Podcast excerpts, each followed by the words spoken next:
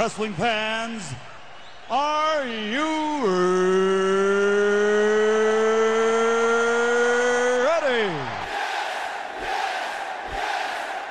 For the thousands in attendance and the millions watching around the world, uh, let's get ready to rumble! Stupid idiot. Shut your mouth, you thong wearing fatty. Party's over, Grandpa. Kane was there. Kane was there too. Yeah. No enhancement needed. This ain't Monday Night Raw. This fight way is Wrestle Rant Radio.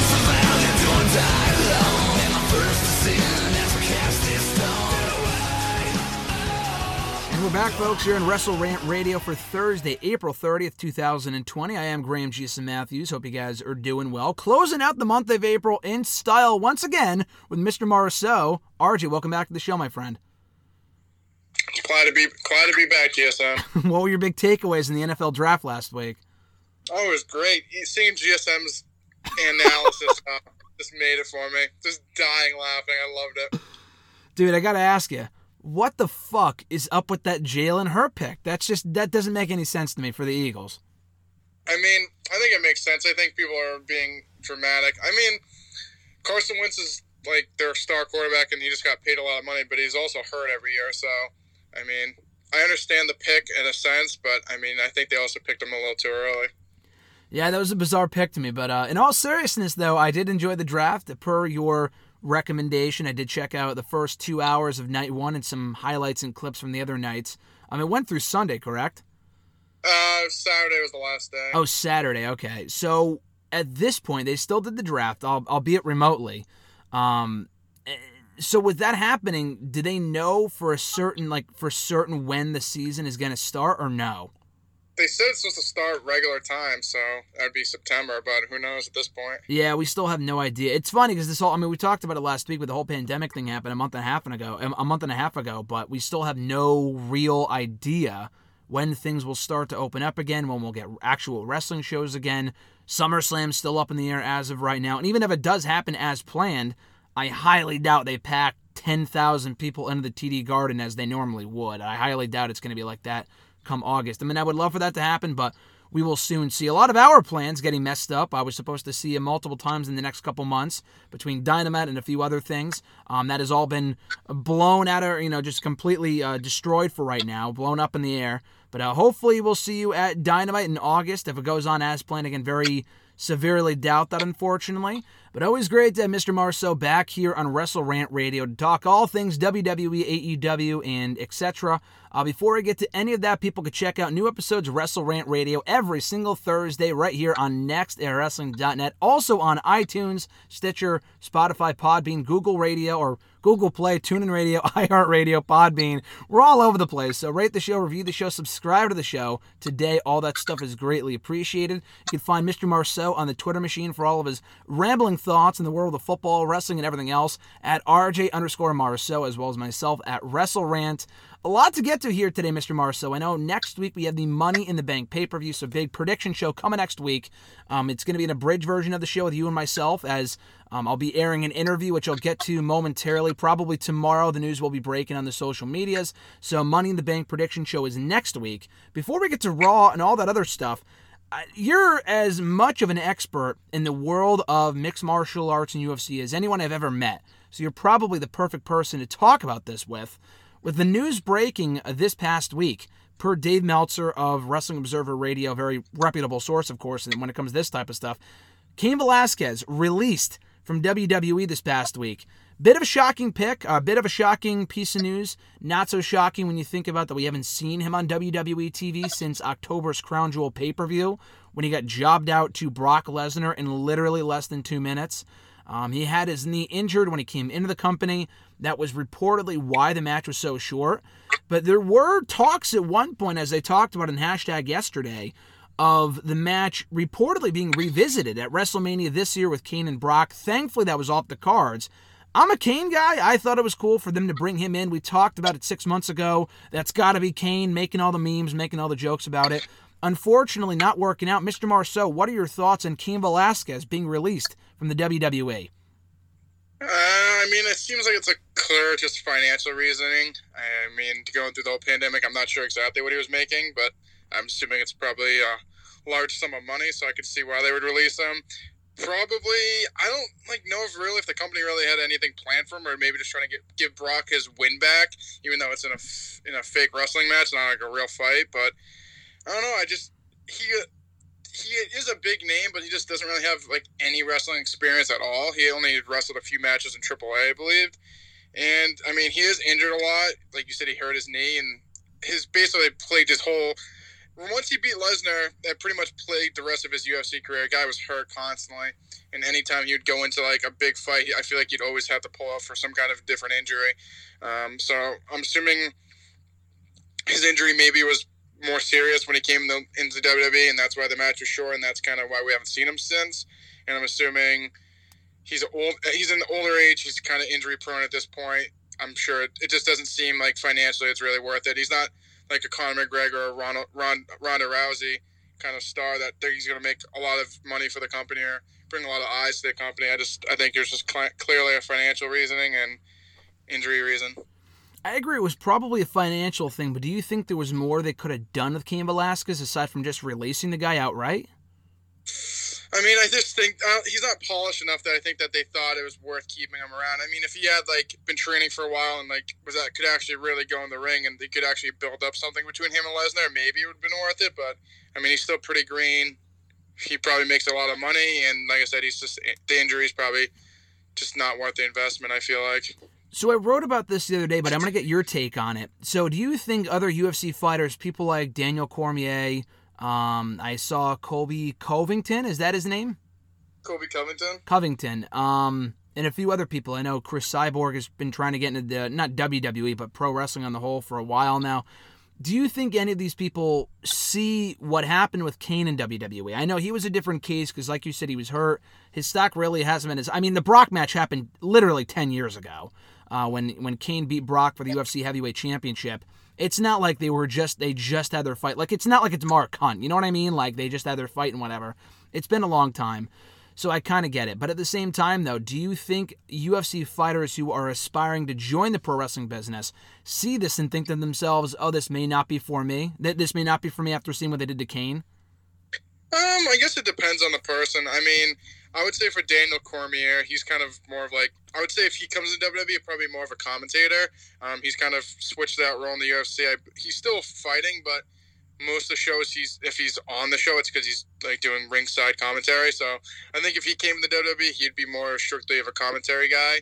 Um, Colby Covington, I mean, he's kind of like I would say he has more star power at this point than Cain does. He's kind of like trash talker and kind of gets his name in the media just for saying really dumb stuff. So I mean, I could see him maybe bringing some eyes to WWE, but I, I wouldn't say it's worth the investment for them. I would say bring Cormier if they could for commentary reasons, but Covington, I'd just be like, just just worry about who you have now. It's not he's not going to bring enough eyes to the company that's worth kind of the investment.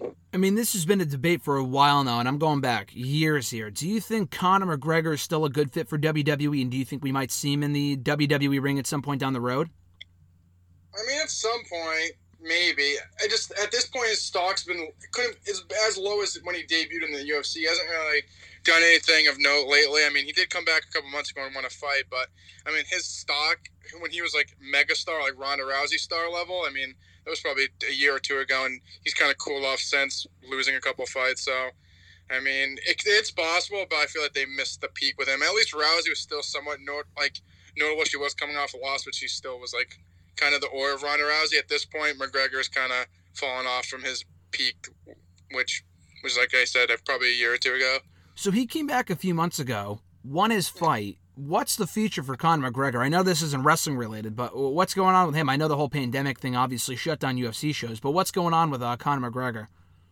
At this point, I mean, I, he he, I would say, depending on what the company wants to do with him, I, I, I guess they could push him back into a title title picture because I mean, he's a bit for them. It's more based on how much money you can make than actually like winning wise. Like winning wins and losses wise, he'd probably be second or third person in line for a title shot. Um, but since he's McGregor and makes them a ton of money, I could see them pushing him up a little bit. Um, but currently the next show they're supposed to have, I believe it's next week. They're actually announced it's gonna be a show next weekend. No fans and such. They're doing like an interim lightweight championship, and that's the weight class that he's in. Um, so I'm assuming the winner of that would then face the champion, who's currently he's Russian, so he lives in Russia, so he can't fight right now because of the travel ban. Um, so I'm assuming whoever wins that would then face the champion. So then it kind of Lee McGregor maybe faces the winner of that, or maybe faces someone else just in the interim. But at this point, who really knows since the pandemic? But I would say he's probably a fight or two away from defending for to go for a championship fight at this point. Well, unfortunately, it didn't work out for Cain Velasquez in WWE with all the injuries and whatnot. But you can't talk about injured superstars without mentioning some um, without mentioning Samoa Joe, who was back on commentary for Raw this week. Probably the best possible spot for him this week. I mean, ironically, he was injured via a commentary table when they were filming a commercial for that Must Be Mondays commercial for WWE. Um, when he was put through the commentary table by the AOP, that was how he got hurt, which is so dumb. It sounds like I mean we talked about it a couple months ago when it happened that it sounds like something that you would read on kayfabe news, but he actually got hurt that way. So on the front of Samoa Joe, he was back on Raw this week behind the booth, a role that he excels in. I know you're a Joe guy. We witnessed him the win the NXT Championship almost exactly four years ago. RJ Lowell Memorial Auditorium beating Finn Balor, amazing moment. Your shoulder's still injured, I know.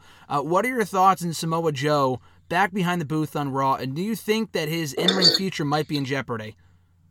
I mean, it's definitely possible. He, he has been injured a ton. I feel like since he got on the main roster, he had that suspension as well. Um, I think he really excels in the commentary booth. I think, I mean, he's a lot better than Jerry Lawler, so I mean that's always a positive.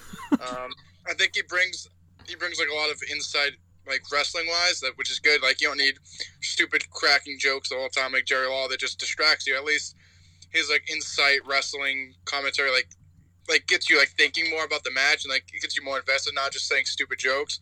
Um, so I mean, I feel feel like if he's either not able to compete or he's injured, I mean, it's a great role for him. I think, like you said, he thrives well in the booth, so it's definitely better than Jerry Lawler. So I can't complain at all. The funny thing is that we've been trashing Jerry Lawler on commentary now for so long, and I'm not saying that we're the only ones, but I feel like it really, really took WWE and fans to notice how bad he was after he had made that dumb comment about Akira Tozawa, the ramen noodle thing, which, again, it's a dumb thing to say. Um, I don't think Jerry Lawler is racist or whatever. I mean, I don't I don't think so, but just the commentary just probably not the smartest thing to say in 2020 with people being how they are. I totally get it. Jim Cornette went through the same thing. They took him off commentary right away. I mean, that was probably worse what he said. Um, but his comment wasn't that much better. So thankfully, he was off the commentary team this week. He was still on the show in the contract signing main event between Drew Rollins uh, for their WWE Championship match at Money in the Bank. Buddy Murphy emerged, or rather just Murphy as they're calling him now. Um, still the disciple for Seth Rollins and taking a beating for Rollins after Drew McIntyre stood tall once again. I thought it was a great segment, uh, not just because McIntyre said shit either, not just because he said Rollins was full of shit. I thought the back and forth was great. Rollins in this Monday Night Messiah character, I think, is money. Uh, might as well call it Money Night Messiah. The guy is awesome. McIntyre has been rolling as WWE champion, doing great.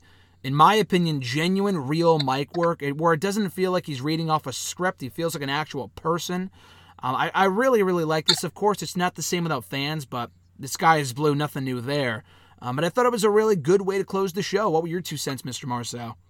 No, I really enjoyed it. I thought it was a good back and forth. Like you said, I think McIntyre's done probably some of the best mic work he's had uh, in his career, and he's been thriving as a babyface. Like you said, I don't think he, his promos don't sound so like scripted and don't sound so Woody Vince McMahon written. So I mean, I think that I think he's doing great work, and like you said, I think Rollins especially he like thrives in, like in that leader role, like having like like Murphy as his disciple, or like like like he had like uh, J and J Security as lackeys. Yep. I think he just that role of being a leader and just having those like guys underneath him to take the blows and take all the force and take all the attacking. I feel like that's just the role that he thrives in the most. So I think this whole Monday Night Messiah gimmick for him has re- revitalized his career a little bit. I think it's it's a great role for him, and I, I think he's the top heel on Raw, and I don't think he's going to beat Drew, but I think it's a good role for now, and maybe down the line they could do something with him and Murphy. I feel like there's a lot of similarities on paper between Rollins and Edge. Not only the stable thing, I mean, Edge was a part of, you, mentioned the stables that Rollins has been a part of between this one He was a part of the J&J Security the Authority one. He was a part of the Shield, of course. Edge was with the Brood. He was with Rated RKO. He did La Familia with Vickie Guerrero. Um, winning Money in the Bank, being slimy heels, being great, you know, likable baby faces. There's a lot of similarities there. Do you think it's only a matter of time before we see Rollins and Edge collide in WWE? Yeah, yeah, I think that would be a good feud. I could see them maybe waiting for that could be like the SummerSlam match for Rollins. I think Edge coming back around SummerSlam time that could be a good, good uh, program for Rollins. Because assuming he doesn't beat Drew, what do you do from there? Maybe him and Murphy. I think that might be a little too early. You could probably do that after SummerSlam um, if Rollins comes up short again. Um, but I, I, I, think that would definitely be a good feud. It's kind of putting the old school with the new school. I think they would have a good match, good chemistry, and I think it'd be a fun match. We haven't seen Edge, we haven't seen Randy Orton, we haven't seen Kevin Owens, we haven't even seen Becky Lynch for the most part on Raw since WrestleMania. Have their absences for you, RJ, been apparent? Have you really felt their absence on the show, or has it really not mattered much to you? I feel like Becky definitely has because she was just such a big part of Raw going into WrestleMania and kind of one of the bigger parts of Raw throughout the whole year. So her not being there is kind of not bothered me, but I definitely have noticed that. Randy and Edge, I would say, hasn't really bothered me as much. It just I mean, Edge wasn't really that big a part of Raw, and Randy was doing some good work before, um, before WrestleMania. But I feel like the like Zelina Vega heel factions kind of them alone's kind of just like distracted me that Orton's not on TV. But I definitely say Becky not being on the show has kind of been visible for me at least. Now, I know that's probably because of the pandemic and these people likely just want to stay home, but I think it's great, though. They don't have any plans for these people in the immediate future. Now, we don't know when Edge will be back. I assume he will be brought back around SummerSlam time, regardless of whether it's in Boston or at the PC, whatever. He'll probably be back around that point. Um, but for Orton, for Owens, I mean, Owens, you could probably do something with him. He just beat Rollins at WrestleMania.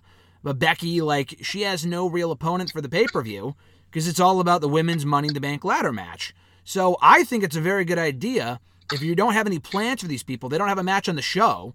Like what I, what I like about Raw personally, I'm not going to say Raw is the greatest television show of all time, but I think me anyway, me personally, I enjoyed this week's show not as much as I have other episodes of the show in recent weeks, but I feel like it's more focused. They have a lot less filler and it's all about the upcoming pay per view. Now, that wasn't really the case before, before WrestleMania. I feel like they're finally starting to find their rhythm in terms of not showing full length pay per view matches anymore. You know, they did show a part, a segment of Becky Lynch's 24 special from last year, which I thought was cool if she's not going to be on the show. But other than that, though, they're not replaying old content. They're not showing 100 replays. They're doing what they can to have matches even without an audience. And obviously, it's noticeable. But at this point, to me, I feel like it's just normal to not have a crowd there. And I feel like they're making the most of a bad situation by making everything matter. I mean, I can't say the same for SmackDown. I think SmackDown's still a dull, terrible show. Raw, on the other hand, I feel like with the roster they have to work with, everything serves a purpose. NXT, the same can be said for NXT as well. But Raw specifically, which has been up and down for years now, I've been enjoying this period of Raw going into Money in the Bank where everything seems to serve a purpose and there's no real filler on the show, you know? Yeah, I, the way that you said it was perfect. They don't if they don't need you for the upcoming show, it's not like they're just like um their throat or just showing them just to show them. I mean, Becky not being on the show alone, it's just not that people are missing her, but it's just like at least she's not on the show every week, and they're just putting her out there just to put her on the show. Like this could give her some time to recharge the batteries a little bit since they're not working as much, no live events, and she can just get back in the zone once Money in the Bank's over. I'm assuming Shayna. I'm, I would say Shayna should probably win. So if she wins, and obviously you have Becky come back the night after, but that gives her what a pretty much a full month off of Raw. Give her give her some more time at home and just get she can be the top of her game when she gets back. Yeah, no, I agree. I think it helps refresh the character too. I don't think Becky Lynch was overexposed by any means, but you know, it's going to mean more when she comes back. Same with Kevin Owens, Randy Edge. I think it's I think it's smart. It's better than having these people out there if they're not going to be a part of the pay per view, wrestling random matches against God knows who. You know, so I like that aspect of it. I'm um, also on Raw this week. We were talking about the best possible role for Samoa Joe. I know you're not a big fan of his, but I like MVP being on the show as much as he has. He hosted the VIP Lounge. He's been doing commentary for main event. He appears to be the new manager for Shane Thorne and Brendan Vink. So Ricochet and Cedric Alexander knocked off uh, Ever-Rise from NXT in a good little match. MVP emerges afterward on the big screen to tell Ricochet and Alexander that next week they're facing his new, I don't think he used the word clients, but he said this team that he's now managing, whatever, that being Shane Thorne and Brendan Vink. Now, I will say this that I've been begging for MVP as a manager now for a while. I don't like the idea of him managing Thorne and Vink, and I like Shane Thorne. The tag team is completely random. It's like TM61 light, like not not even like they're not even as good as TM61. Um, but I do like Shane Thorne. I don't think they're the right fit for MVP in terms of like a client for him or clients. Um, I think Bobby Lashley would be better for that role personally. But again, you're not a big MVP guy, so I'm going to get your two cents on this, RJ. What are your thoughts on MVP now apparently acting as a manager on Raw? I mean, I think it's a good idea. Like you said, I think he'd fit more with Bobby Lashley or even with Ricochet and Cedric Alexander. These two, with Thorne and Vink, I mean, they're not really established stars, and it's kind of random. I, I just don't think they really fit with him that much. But I mean, we can see what happens. But I don't know. I would rather see him with Ricochet or Alexander or Bobby Lashley. He just doesn't fit with Vink and uh, Shane Thorne, I feel like. On the subject of the tag team division, forgot to mention this next week for the Raw tag team titles. The Street Profits defend against the Viking Raiders, a team they have never beaten on Raw in NXT ever. So for next week, who's your pick, RJ? Street Profits or Viking Raiders? It's a tough one. Um, and also, are you surprised they're not doing it at the pay per view? I would say a little bit, but I mean, they also want to get stuff on Raw that means something. So I could see them just having on Raw, just to have like a match you can at least advertise for, um, and not just doing another rematch like oh, Money in the Bank rematch, which kind of means nothing normally. I actually like it being on Raw instead of the pay per view. Give maybe give it more time and such. Mm-hmm. Um, I think it's too soon to take the Street Profit the titles off the Street Profits, but I also feel like they're very high on the Viking Raiders. Um, I'll say Street Profits, but I wouldn't be shocked if the Viking Raiders won.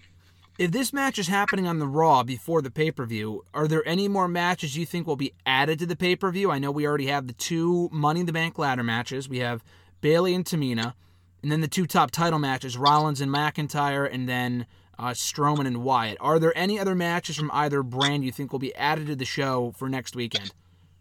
I mean, it's possible they could do like a like I said they could do like I feel like on the pre-show maybe if they're gonna do one they could do like the, a tag team match rematch. But um, besides that, I feel like the car that they have is not I wouldn't say solid, but they have enough matches that they can fill out the car, especially with the two Money in the Bank matches, which will probably eat up a lot of time. You don't really need any more matches at this point.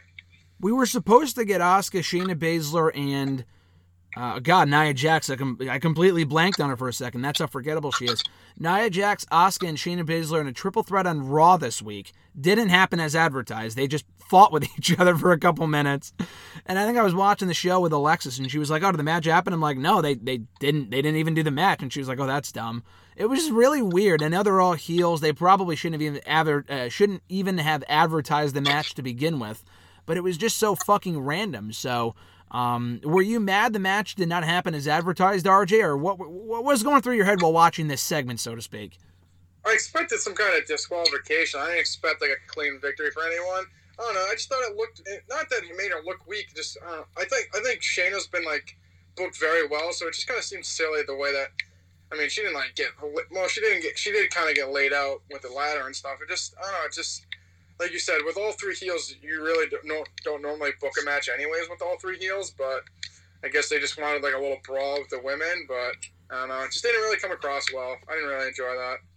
Everyone's favorite WWE champion Jinder Mahal returned on Raw this week. I already spoke my piece on the modern day Maharaja on hashtag AskGSM on Wednesday and how I personally hated the title reign three years ago and how people kind of um, glorify it more than it needs to in terms of like the matches he had and the promos. They were all fucking terrible. I don't care what anyone says. I will go to my grave with that opinion that Jinder Mahal was a terrible WWE champion. Any, at any rate, though, he did come back on Raw this week, knocking off Akira Tozawa. What do you think the ceiling is for Jinder Mahal going forward? Is he going to get back to the main event scene? Will he be a mid carder, or is he destined to return to the 24 7 championship picture after what we saw last year before he got hurt the first time? Um, I mean, if I was going to put money on it, I would say they're building him up to feed him the Drew, but as like a transitional feud. But it's possible he could just go back to the mid card. But I think at this point they're going to build him up to feed him for Drew for one of these transitional pay per views, just to get a feud in, and then go on to something that's more important for SummerSlam. That's what I would say, at least. Now I'm very afraid because listen, He's not think- gonna win. Don't worry. Don't worry. What'd you say? win. Well, obviously he's not going to win, but this is what I'm. I'm very afraid, not just because of that. So Drew and Jinder, as I've said before, I don't want to sound like a hypocrite, but I do think it works as an interim feud. Maybe on like a B level people, eh, B level pay per view. Maybe, definitely not SummerSlam. Maybe for an episode of Raw. Like if Andrade was going to get fed to Drew on Raw, then Jinder should be no different. What scares me though is that the next thing I want to discuss is Apollo Crews. So he beats Andrade in the six man tag team match on Raw this week, where Mysterio, uh, Aleister Black, and Crews knocked off the Zelina Vega stable, who often loses more than they win for whatever reason. They then did Andrade and Crews on Raw the same night. Again, for what reason, I don't know. So that's why I feel like this whole thing is a work. Andrade, or I'm, I'm sorry, not Andrade, Apollo Crews is now out of the men's Money in the Bank ladder match. Talking about Jinder, now going into this, it makes me worried. It worries me that we are getting a gauntlet match on Raw this upcoming week. WWE's already announced to determine his replacement in the match, Apollo Crews, that is. Do you think there's a good chance we might see Jinder run the gauntlet and win the gauntlet, enter the Money in the Bank ladder match, win it, and then go in to face Drew McIntyre for the WWE Championship?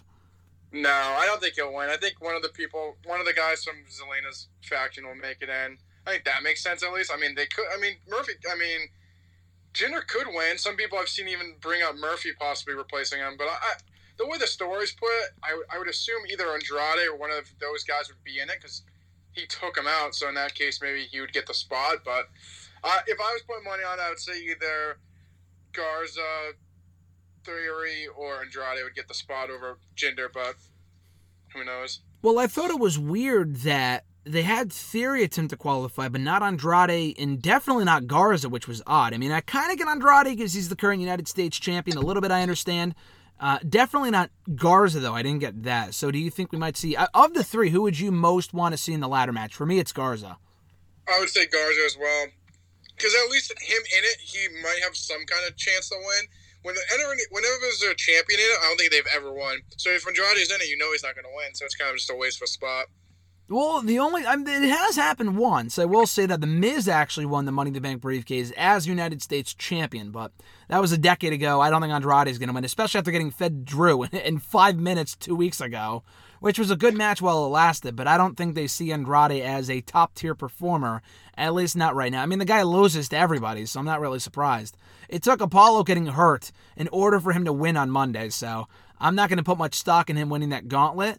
But uh, Garza, I think, would be cool. We're big Garza guys. I think he has been overshadowed a little bit since the. Uh, honestly, I like this Lena Vega stable, but the issue is, is that Garza. I'm sorry, Austin Theory is the new fresh face, whatever, and then Andrade is the United States champion, kind of resulting in Garza getting lost in the shuffle. So I do think we could use a Garza Money in the Bank ladder match outing to really, uh, you know, remind people how good he actually is. So uh, we transitioned from that into NXT from Wednesday, which I thought overall was one of their strongest shows on recent memory. Probably even over the Takeover worthy show, the Takeover level show they did a couple of weeks ago with uh, Gargano and Ciampa in the women's ladder match. I really liked the show. So we had two more interim NXT Cruiserweight Championship tournament matches with Isaiah Swerve Scott knocking off El Hijo del Fantasma and then Drake Maverick beating Tony Nese. Uh, two good matches. I'm not mad about Fantasma losing his second match in just because, I mean, it's a tournament. He had to probably lose at some point, and Scott needed the win. And then Drake Maverick winning was a cool moment. Didn't really surprise me too, too much just because, I mean, it's fucking Tony Nese we're talking about here. Well, I like. I like Tony Nese. But I think if Maverick lost here, then he would be done in the tournament. So I think there's a there's a better story to be told here with Maverick. We talked all about Maverick last week. He still has reportedly not been rehired, which would make no sense if he is, because it's a big fuck you to everyone else. That's a whole other story. But uh, what were your thoughts in this week's interim uh, NXT Cruiserweight Championship tournament matches, RJ? I thought they were good. Like you said, I wasn't upset that Fantasma won. Uh, Swerve Scott needed the win. Uh, or that, that he keeping lost, yeah. Yeah, yeah, I'm not upset that he lost because, like I said, Swerve Scott needed the win uh, to kind of keep the tournament somewhat kind of like interesting. If he lost again, then I believe him and Nese would be 0 2, and kind of at that point, who cares? Um, but I think they're both good matches. They keep doing like those like kidnap esque angles with Phantasmo. So interesting to see where that goes. I think that could be pretty interesting depending on how that unfolds. And Drake Maverick winning, like you said, beating Tony Nese, not the biggest accomplishment of all time, but you had to have him win here to keep at least some interest in him possibly winning the tournament still going on. Um, but both good little matches, and uh, like I said, I thought the show overall was good as well. We forgot to mention last week that Phantasmo was almost kidnapped by the Ninja Warriors, whatever the hell's going on there with the masked men, the luchadors. Um, he avoided getting kidnapped the same way that Joaquin Wilde did, and uh, Raul Mendoza was kidnapped a while ago. Fantasma avoided that. He was almost kidnapped again on this show. Um, this time the luchadors came into the arena, almost took him over the barricade. He fought him off again. Does this confirm to you that the guy? I mean, it was already reported a while ago, even before he debuted, that he would be behind this little stable going on here, and he's just kind of faking it, whatever. Do you think that confirms these suspicions with these attacks being avoided and him being avoided getting kidnapped and whatnot? Yeah, I, I, I think it. I think so. It is kind of weird though. Like, why would you fake people trying to kidnap you to try to kind of like take like smear the trail away from you? Like you're changing, you're having yourself get attacked or fake attacked, I guess, and then that's gonna like throw you off the scent that you're the one that's behind the group. It's kind of it's kind of like a weird kind of booking. Um, but it'd be interesting. I we we've seen him from Lucha Underground. He has a ton of t- talent and potential. So I'm excited for his run in NXT. I just I guess the setup can kind of be confusing. Like, why would you have yourself get attacked if you're the one behind it? It's kind of like Bully Ray being attacked by Aces and Eight just to be found out that he was the guy behind it. That was so dumb, though, dude. That was like, that was all new levels of stupidity. When you go back and it wasn't like this where he was like, oh, kind of fighting him off, whatever.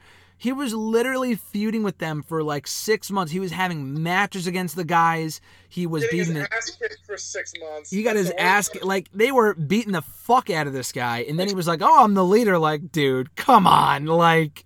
I know that they tried to explain. I remember that whole thing. I remember they tried to explain it with like the video package. They did. They dedicated an entire episode of Impact to being like, "Hey, this is why you know I. This is how we did it." But it was still fucking dumb. Like, listen, just admit that it was stupid, and they should have just uh, did it differently from the beginning. You know?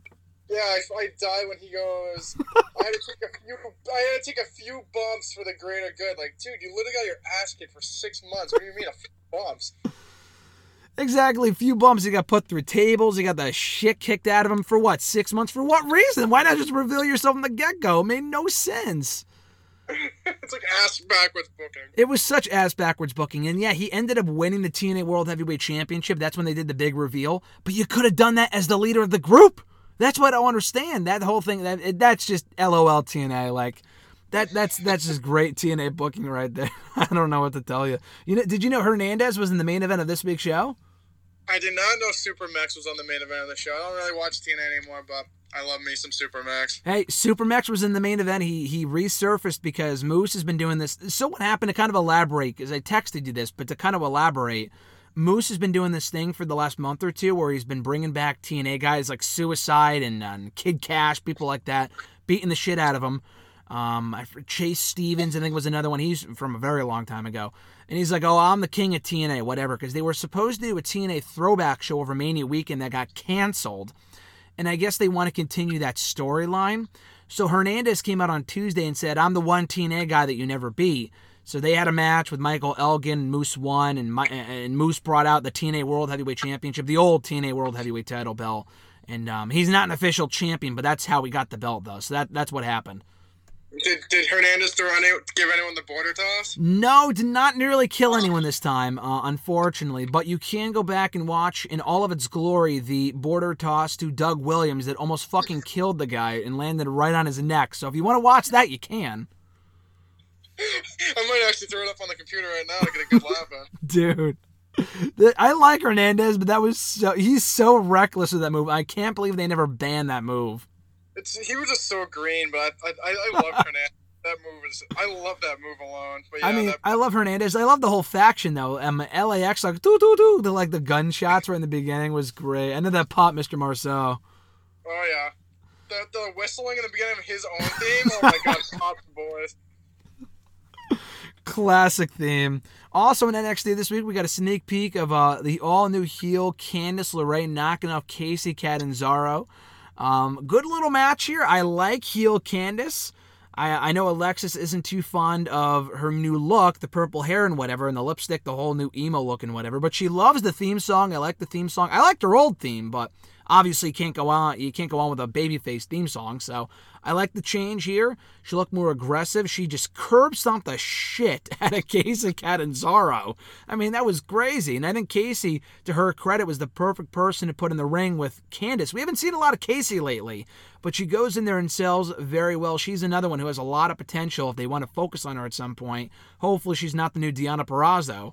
But I thought this was good, and I like Johnny Gargano as her mouthpiece on the outside. Maybe they'll do something similar when he's in action next week with Dominik Dijakovic. Um, I, I, like this new heel pairing a lot of the Garganos, the the the wrestlings, uh, Johnny and Candice. I really like this. So, uh, do you think this has any potential, RJ, the heel combo of Johnny and Candice after what we saw last week and this week from the two? Yeah, I think it was honestly a very seamless transition for Candice. The new hair, the new look, the poison pixie. I kind of like that, like new little like gimmick on her, and like I said, I thought I like the look. The theme was good. Um, her new kind of style was good as well. I feel like it was kind of like a Io Shirai s like seamless transition from face to heel.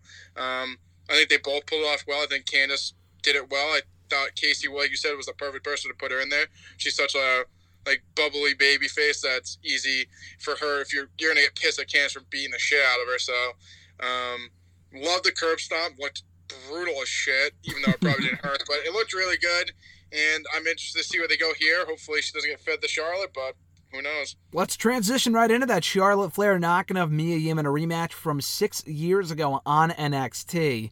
Um, to offer a bit of a correction here, Mia Yim was not the person that Charlotte beat in her debut match. They did have a match in NXT as they've showed clips of. It wasn't Charlotte's debut match. That's what she's been saying. That's not accurate. The funny thing about that is that when they faced off in NXT six years ago, Charlotte by that point was already like the NXT Women's Champion. So like the timeline is off. Um, her debut opponent was actually Bayley. Putting that aside, though, I like the match. It was a good match. Charlotte won as she should have next week. She faces Io Shirai for the NXT Women's Championship. Love the interaction between the two this week on NXT. And like Io Shirai isn't standing there screaming in Japanese the same way that Asuka is, like all obnoxiously. Like that's so fucking annoying, and I just don't get it. Io Shirai, though, scream star. Really like the confrontation. Good match from Mia and Charlotte. RJ, I understand you have a lot to say though about Charlotte uh, you know, basically dominating the NXT Women's Division. Not not quite yet, but that's what you see happening going forward. Yeah, I fear for the division. Uh, we've discussed this multiple times on the phone via text. I just, I think the division at this point is probably the strongest it's ever been, especially with the women they have. They have Tegan, they have Io, they have they have Candice, Rhea. Um, I mean, Chelsea Green's not the greatest, but the Mia Yim's a good hand. Like they have like five or six really good women, and if even if they called women for NXT UK with Toni Storm and Kay Lee Ray, like that's eight eight really good women. So like the fact that Charlotte's champion, and I fear that, that she's just gonna blow through the division because she's like a tweener. She's not really heel or face, or she can work both. I just fear she's gonna blow through the whole division Maybe Rhea comes back and beats her, but then what does that do with the division if she just ran through everyone else? It's just kind of a bunch of losers at that point. I hope Io wins because I think that was the person that would probably have taken the title off Rhea if she kept the championship. I mean, Io's like one of the top women wrestler in the world, and she's amazing as a as a heel or a baby face. And I think this heel run's been great for her. Um, I hope she wins. I don't see it happening. I see Charlotte just blowing right through her, but fingers crossed. But I'm not. I'm not. Uh, I'm not betting my uh, whole life savings on it. I don't know if we've discussed this before, but do you think? Because I know everything before Mania was taped. Do you think they had Io Shirai win that ladder match with the idea in mind that Rhea would still be champion? I know Mauro did the commentary and he said, "Oh, she goes on to face Charlotte." Blah blah blah. I think the commentary was done after WrestleMania to obviously not make it sound outdated. But do you think they recorded that match with the idea like, oh, obviously Rhea's going to win and we could build Io and Rhea because that's what made sense to me three months ago?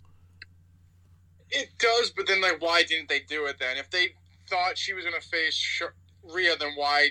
Like, uh, like I think NXT had some kind of hand in if Rhea was, or that match with Rhea and Charlotte. So they thought Charlotte was going to win. They should have had someone else win. I mean, you don't have her just blow through Io in two weeks. I just to me, it makes no sense. And if okay, if Rhea had that visa issue, fine, and she can't keep the championship on her, fine, have Charlotte win, but then she has to drop it right away. Then she doesn't need to be on NXT. It just that's just one thing that's just real. She does not need to be on the show. They have plenty of women that deserve the championship. You don't need to bring Charlotte down to pump up her numbers of how many championships she won. Yeah, she might have good matches, but wait till they come up to the main roster and then maybe one of them beats her, or maybe like it just like welcome to the big leagues rookie and they just lose to Charlotte. But just blown through all of them in developmental does none of them any good.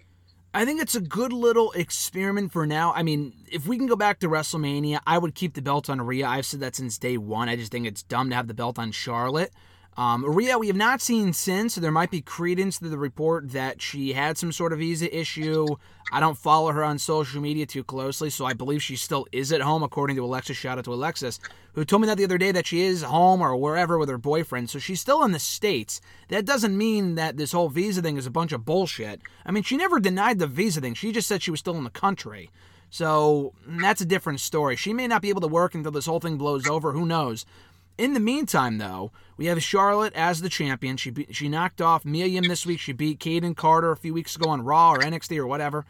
Next week, facing Io Shirai for the NXT Women's Championship. Do you? I mean, is that your prediction? Charlotte Flair retains. LOL. I mean, that's what I'm going with. I hope Io wins, but I, I'm going with Charlotte wins. LOL. I, I think it's again, like I said, if we want to make the most of it, to look at the bright side here. I think it's a cool little experiment for now because it does give us some fresh matchups. I, I, I still think it's dumb at the end of the day, but I do want to look at the bright side here, the upside of it. I mean, if they don't drag it on for too long, if they keep the belt on Charlotte for six months, and like we said before we went on the air here, she they have her beating Tegan and Dakota. Like, if they have her beating the secondary players in NXT, like a Kacy or a Mia or a Kayden Carter, I'm okay with that. But if it's the Tegans and the Dakotas and the Ios and um, who else is in NXT that's like a top top star? Candice. Candice, who's starting to get some real shine for the first time in forever. Um, I mean, Chelsea not really is at that level yet. I mean, she's a heel anyway. That wouldn't really make much sense. I mean, I guess so is Io, but a, a Charlotte Chelsea match. I think they, I, I think they've already done before. I think they did that on Raw a couple of months ago. So I really have no desire to see that anyway. Um, I, I don't know. I just I'm not a big fan of it. So maybe they could build up Tegan to beat her, hopefully sooner rather than later. I'm not a big fan of that idea uh, of Charlotte continuing to reign on as champion. Tegan beating her would be great. Io beating her as early as Wednesday would be great.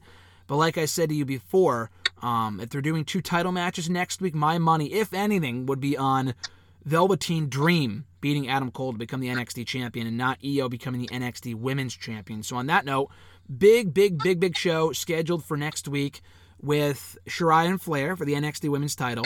We have Cole and Dream for the NXT Championship. Johnny Gargano versus Dominik Dijakovic, I believe for the first time ever um, in NXT. And then Karrion Kross and Scarlett Bordeaux finally making their on air appearance, their first real in person appearance on the show. Uh, with Dream and Cole, have you heard about the whole Dream controversy, RJ? If so, what are your thoughts on it? I mean, I've heard about it from just kind of the dirt sheets and what I saw you talk about. I mean, at this point, I'm not really putting any credence in it. Clearly, they don't think it's that big of an issue. They're going to go with him being the champion. I mean, some I guess stuff could come out more and down the line, but at this point, they're still keeping him in the match. Maybe he'll lose, and they kind of just write him off TV from there. But I mean, if it was that serious, I don't even think you'd go. I don't think you'd go along with the match. At least, I mean, I wouldn't at least. So I don't know if they're just waiting it out and he's just going to lose to Cole and just kind of blow it over from there. But I think if it was that serious, you just wouldn't have the match. I mean, they're such a PR heavy company. If there's any kind of credence to what's going on, I just don't see them having a match with him and then having him win in it. Yeah, no, I don't think so either. I'm actually surprised they're doing the match this soon. Maybe they really want to load up next week's show. I mean, I, I just don't understand why next week. I, I guess AEW is going to be live, so maybe that's why. Um, and that's the only real reason I can think of. It's a random May show. It's not like Dynamite's having a pay per view like Double or Nothing isn't until for another month or so. Uh, it, it's just strange timing to be loading up the show. I mean, don't get me wrong, I'm looking forward to it. And next day, we'll be watching with my full attention um, next Wednesday, so I'm looking forward to that. But um, yeah, just kind of bizarre, kind of bizarre. So I don't think Dream wins the championship just yet. I mean, it's very possible. Do you think we see Dexter Lumis appear and maybe cause some sort of? I mean, I hate the fucking non finishes, but do you think that's a possibility to prolong the feud to just ensure that Dream is in the clear, that he's okay, and that they don't put the championship on a fucking pedophile? Yeah, I don't know. I just I'm not a big fan of Dexter Lumis. Uh, the less of him, the better. I would say. Um, I just I just would have just a standard match and just have Cole beat him, but I could see them. He like I said, he's kind of lingering around, so I could see them having maybe like you said, have him cost them or kind of have some kind of impact in the match. But the less of him, the better. I would say. Yeah, no, I agree. I agree. I, am actually. I mean, I hate. I hate to even say this, but it, it's stri- if you would think this whole thing, if you said to me, "Oh yeah, this person might be talking underage girls about blah blah blah," from a purely character standpoint, the first if, if you didn't tell me who it was, I'd be like, "Oh, Dexter Lumis." Like obviously that would make sense given his like character. I mean, I'm sure that's obviously that's that's not how he's like in real life, but you would think the roles would be reversed in this situation, but no, it's Velveteen Dream.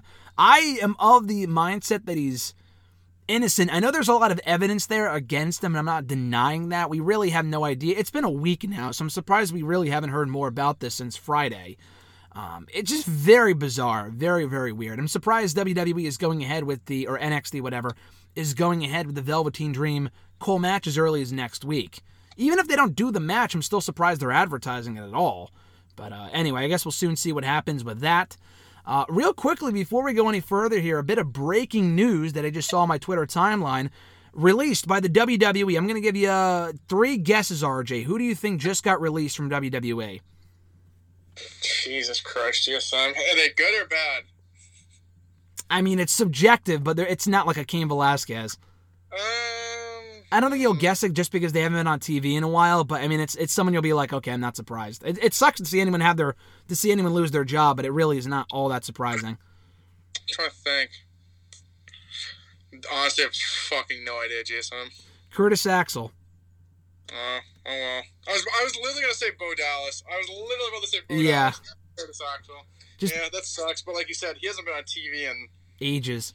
Ages. So the, Bo Dallas is next, then, right? So what people are saying on Twitter right now is that this might be the next of another wave. Because if you can, I mean, it, I don't know. I mean, it, it seems like.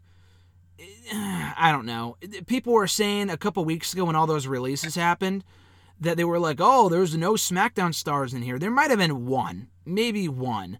Uh, I don't really remember. It was a lot of Raw people and obviously NXT people. I find it very hard to believe they would release Raw and NXT people, but not SmackDown people. You know, it's one thing if it's like, oh, they do the main roster and then they do developmental another time, but they happen all on the same day. And again, the, the releases just keep coming. We heard about Cain Velasquez the other day. They let go of, I heard uh, Gerald Brisco is among the furloughs that they let go and might be brought back at some point. Granted, he's an agent. But we just keep getting news about more and more releases as time goes on here, and it's been two weeks. But yeah, Curtis Axel has been released from WWE. Um, not too surprising. People were saying weeks ago when all the releases happened.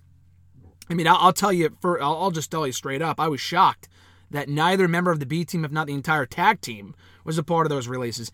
Ryder and Hawkins have been on TV more than the B team have been. So I was kind of surprised that they were let go, but not the B team. And I, I like Bo Dallas. I like Curtis Axel but they have done absolutely nothing in this company for many years now. I know they were the World Tag Team Champions for a cup of coffee a couple of years ago. Beyond that, Axel is a former Intercontinental Champion. That was seven years ago, dude. Um, I do think they had he had potential at that point. I thought he was getting over quite nicely, and he did kind of come from nothing. He was buried as as Michael McGillicutty, one of the dumbest names you can give anyone. Um, he was kind of labeled as a loser even at that point, but they, you know, they put a lot of effort into making him a star to a certain extent with Paul Heyman. He won the championship. They kind of built him up. And then they had him lose, and they had him lose, and they had him lose, and then he never really recovered after that. The Rybaxel thing was a bust. Um, do you think they dropped the ball, with Curtis Axel? I, I just saw someone say, "Oh, they really dropped the ball here." Like, okay, he's not the second coming of Methuselah here. He's not the second coming of The Rock. Like, let's let's get it straight. Um, but do you think there was any ever any point where they could have per, uh, could have pushed Curtis Axel as a serious single star? Um, I mean, I think the whole push putting him with Heyman was kind of like their kind of attempt to push him.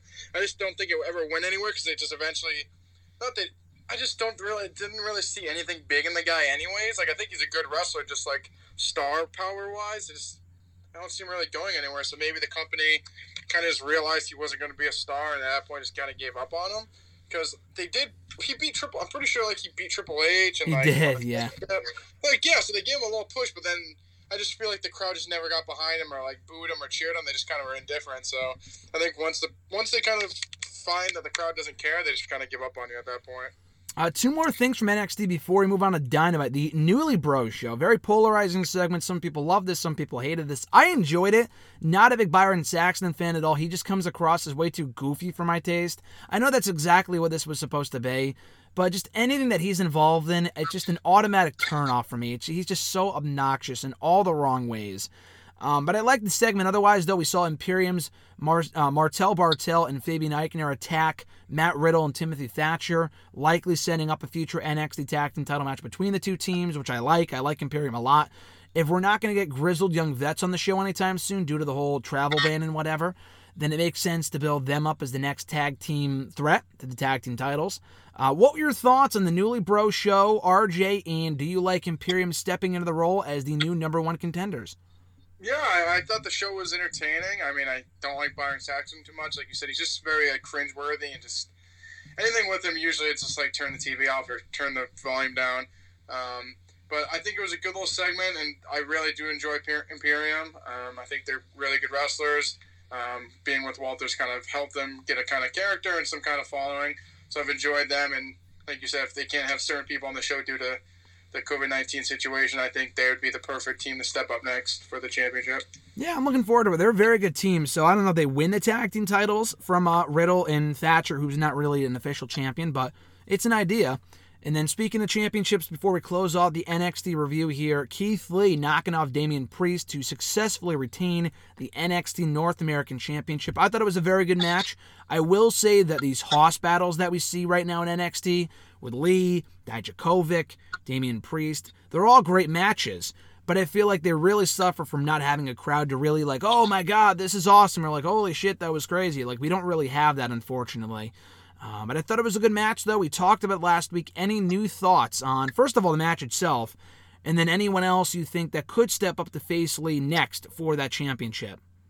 I thought the match was really good. I'm not a big fan of Damian Priest. I've probably told people that a million times, but I thought it was a really good match. I thought they worked well together. Like the finish when we brought in like the nightstick and Lee caught it, and him finished. That was a good little uh, sequence there.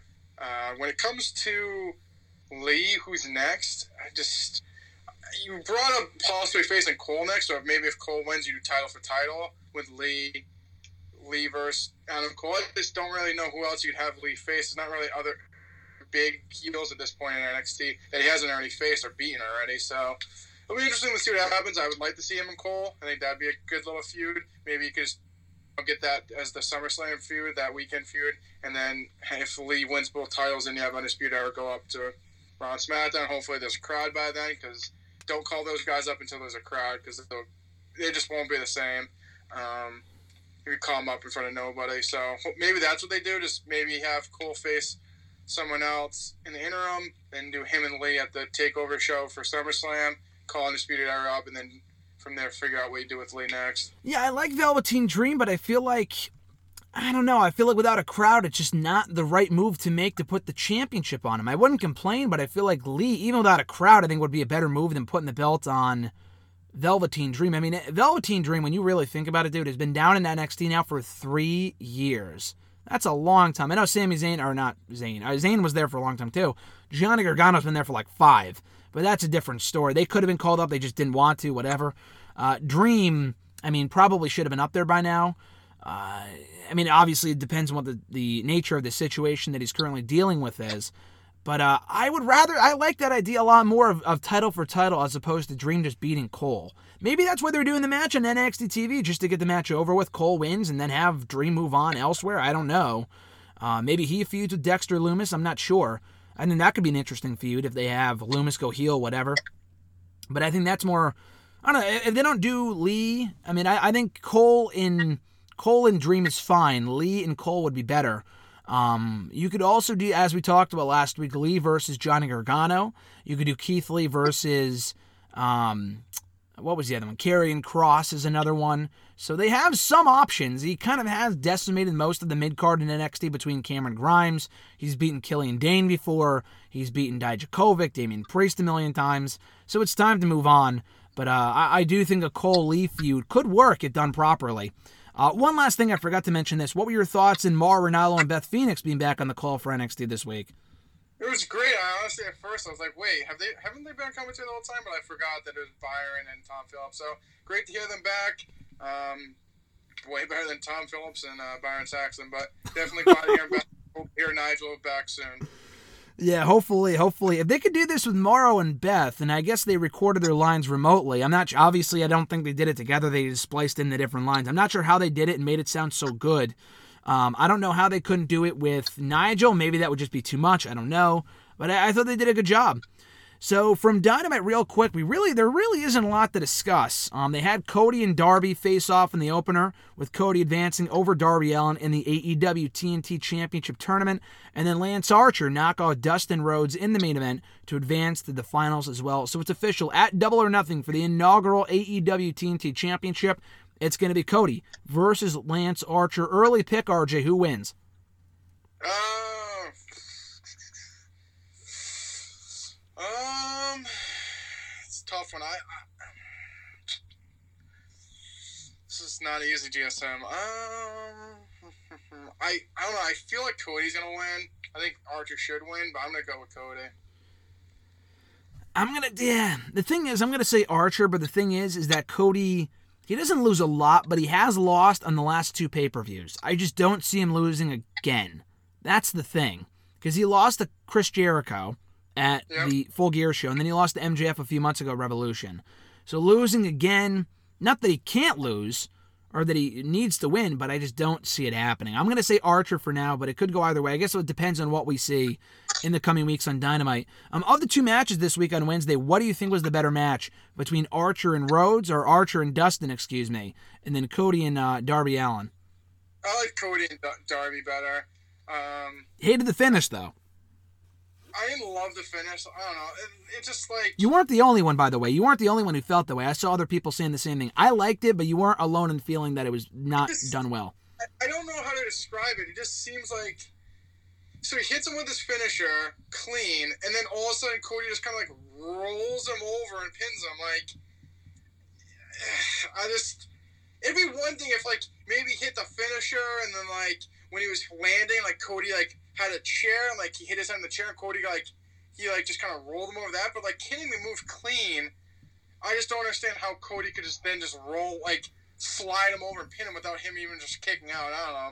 Just for me, it just seems silly. It just it's like if someone hit a frog splash and then just somehow just got like rolled over and just like let them. Pin. I don't know. It's just the the whole like way the transition just I don't know. It just didn't look good to me at all. I just I'm like wait what? Like it just was more of shocking of like wait how do you not kick out? You just hit him with this finisher Mhm. with no like like I said no like shenanigans. It's not like he hit him with a chair or like had like a sneaky roll up and like Darby was like trying to kick out. Like it looked like he was like knocked out and Cody just slid him over somehow. I don't know. Just the whole kind of visual just bothered me. But I thought the match itself was better. And then Dustin and Lance Archer was a fine match. I thought the turnbuckle being exposed and him hitting with it was kind of the stupidest thing I've ever seen. yeah, I agree. We've been told for years if you expose a turnbuckle and someone hits someone with it, it's a DQ, but they just like let it go. hmm I don't know if they're supposed to make like Dustin look good because he's like not giving up, and like they kind of like had that that towel scenario that they could have thrown in the towel, but I don't know. That just kind of was dumb if you ask me. But both were good matches, but I would say Cody's going to beat him at double or nothing. We had the latest installment of the Bubbly Bunch with the entire inner circle and a number of cameos from Lou Ferrigno, the Hulk. They had Jay and Silent Bob on there, Vickie Guerrero, among others. Um, did you enjoy? I mean, I, I know who a lot of these people are because almost all of them have appeared on Talk is Jericho before. So they showed a few comedians who I knew. A lot of people, the masses probably won't know. I thought they were very cool cameos. Um, any thoughts on the Bubbly Bunch from Wednesday? Let's just say I switched to NXT when it came on. Oh no. Oh no. That yeah, I think that was during the time that the Io Shirai that, that you texted me about the Io Shirai thing. Yeah, I saw it come on. I literally flipped it back to NXT. I don't know. It just doesn't do much for me. Understandable. Uh, what were your? I know real quickly. Uh, do you or do you like overall? Do, I'm sorry. Do you like or do you not like Chris Jericho's commentary? I know you had some reservations. You didn't like it. You, you thought it was annoying at certain points. Overall, though, do you like it or do you just think it's just not a good idea?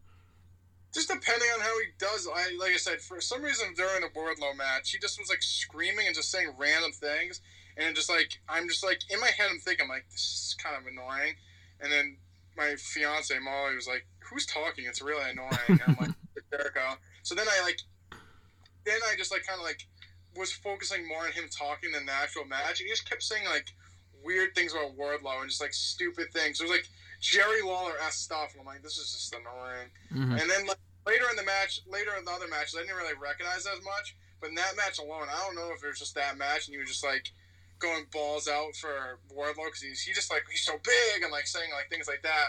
Maybe that just like got my attention. He just kept saying it, so I'm like, this is just annoying. But just that match alone, he just felt like he was like more screamy and like whiny than normal. Wardlow did beat Musa on the show, but before that, we did find out that MJF will be back next week. He has been fully recovered, the strongest nail that his doctor has ever seen, we were told. But he also nicked his neck a little bit while he was shaving, so he's been out hurt for this week, but he will be back next week. How excited are you to see MJF back on Dynamite next week, RJ? If he shows up, I'm expecting another vignette that he can't make the show again. But be nice for him to come back. Um, I think Wardlow works better as his heavy than just kind of like a singles wrestler. I don't know, just him by himself doesn't really do a ton for me. So if anything, I'll help Wardlow a little bit more. I, I think the pairing with them's great. Don't really love Wardlow by himself at this point, but uh, if he shows up, I'd be excited. But I, I feel another vignette of him having some horrific injury is going to happen again, and uh, he won't be able to make it. The rest of the show saw Shawn Spears knock off. Uh, he beat Baron Black. We saw Brodie Lee beat Marco Stunt. And then Best Friends beat Jimmy Havoc and Kip Sabian in a random no disqualification tag team match. I thought it was a good match, but the stipulation was incredibly random, though.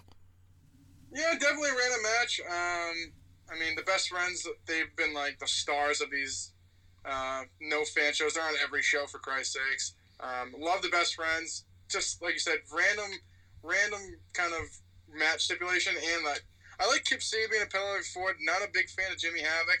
Their teaming's kind of strange. Don't really understand why they're kind of like a tandem. Jericho said last week they're friends.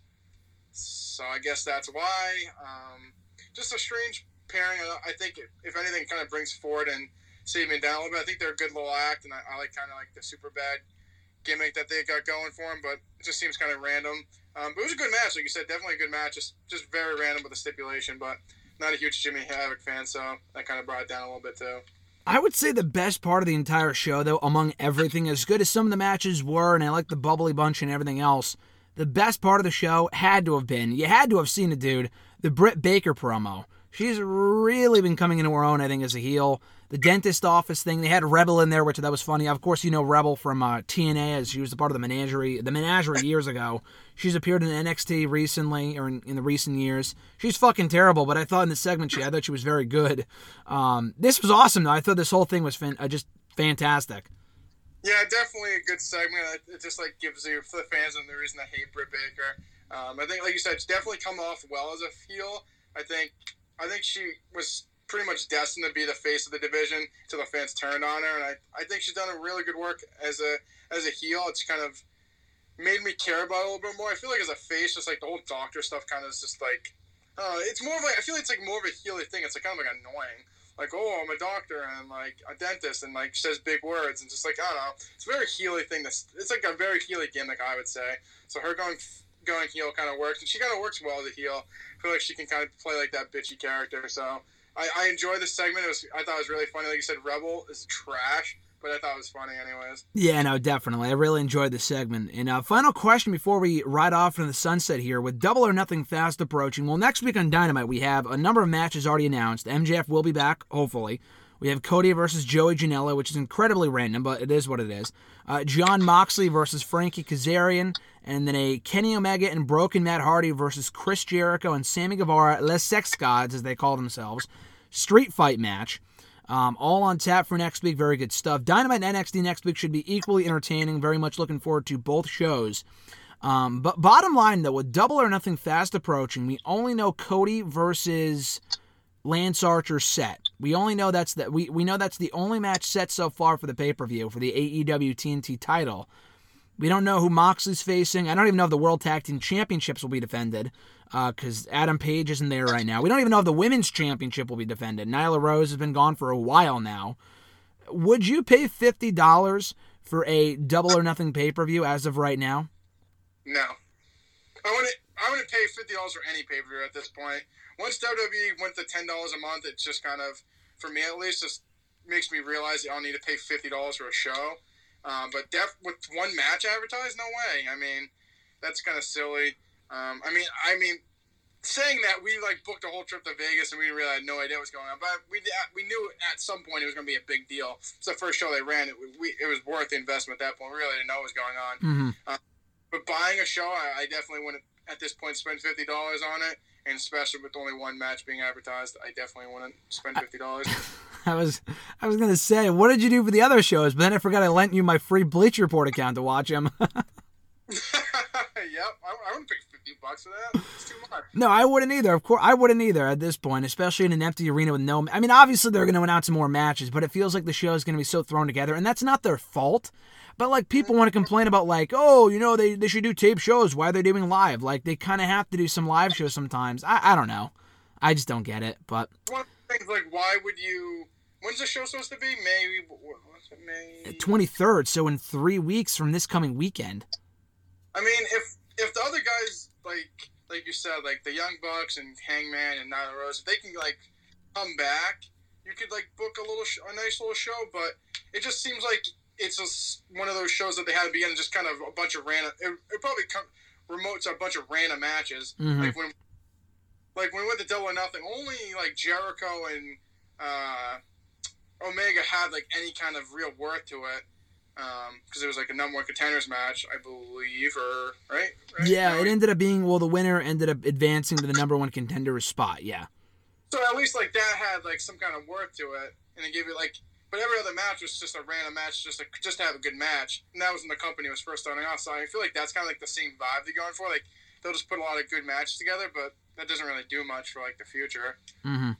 Yeah, no, I'm not sure. I guess they could always put together a good show in the next three weeks, but do they have three? You know, they have three weeks to put together the show. Three episodes of Dynamite. That's just not enough time. Um, you know, Revolution had matches set months in advance, so I'm not sure. I guess we'll we'll, we'll find out. And I, obviously, I know the current circumstances aren't great. But uh, I, if that was me, and I didn't have to, if I didn't have, if I didn't write for Bleacher Report, I certainly would not be paying fifty bucks for this pay per view, at least as of right now. And uh, that's gonna do it, dude. We hit the hour mark within you know relative ease, as we always do. It feels like I talked to you for ten minutes, and we kind of rush right past that hour mark every single week, uh, talking Raw, NXT, AEW, and everything else in between. I'm really hoping there's not more releases after I hung up the phone with you. I already checked uh, as you were talking right there just to make sure. But I hope this isn't another day where we get like 10 releases and then we completely miss our opportunity to talk about all of them. But if we do, we'll be able to break them down next week right here on the show with our Money in the Bank predictions. So until next time, RJ, uh, any closing thoughts as we ride off into the sunset here? Nothing yet. I mean, hopefully no one else loses their job. No, no one wants to see anyone lose their job, but I mean, if it does, we'll be talking about it next week. yeah, exactly. Don't want to say we benefit. No one benefits at all, but uh, we'll give all of our thoughts on that next week if there are more names and breaking down everything else in the world of wrestling next week right here on Wrestle Rant Radio. RJ, as always, people can find you on the Twitter machine at RJ underscore Marceau. It's been a pleasure, brother. I'll talk to you next week. Sounds good, GSM. As for me, folks, you can find me on Twitter at WrestleRant, on Facebook at facebook.com backslash graham.gsm.matthews, and also on YouTube at youtube.com backslash c backslash Graham GSM Matthews. You can check out new episodes of Wrestle Rant Radio every single Thursday, not only on nextairwrestling.net, but also on iTunes, Stitcher, Spotify, Google Play, TuneIn Radio, iHeartRadio, Podbean. We're all over the place, baby. So rate the show, review the show, subscribe to the show. All your support is greatly appreciated.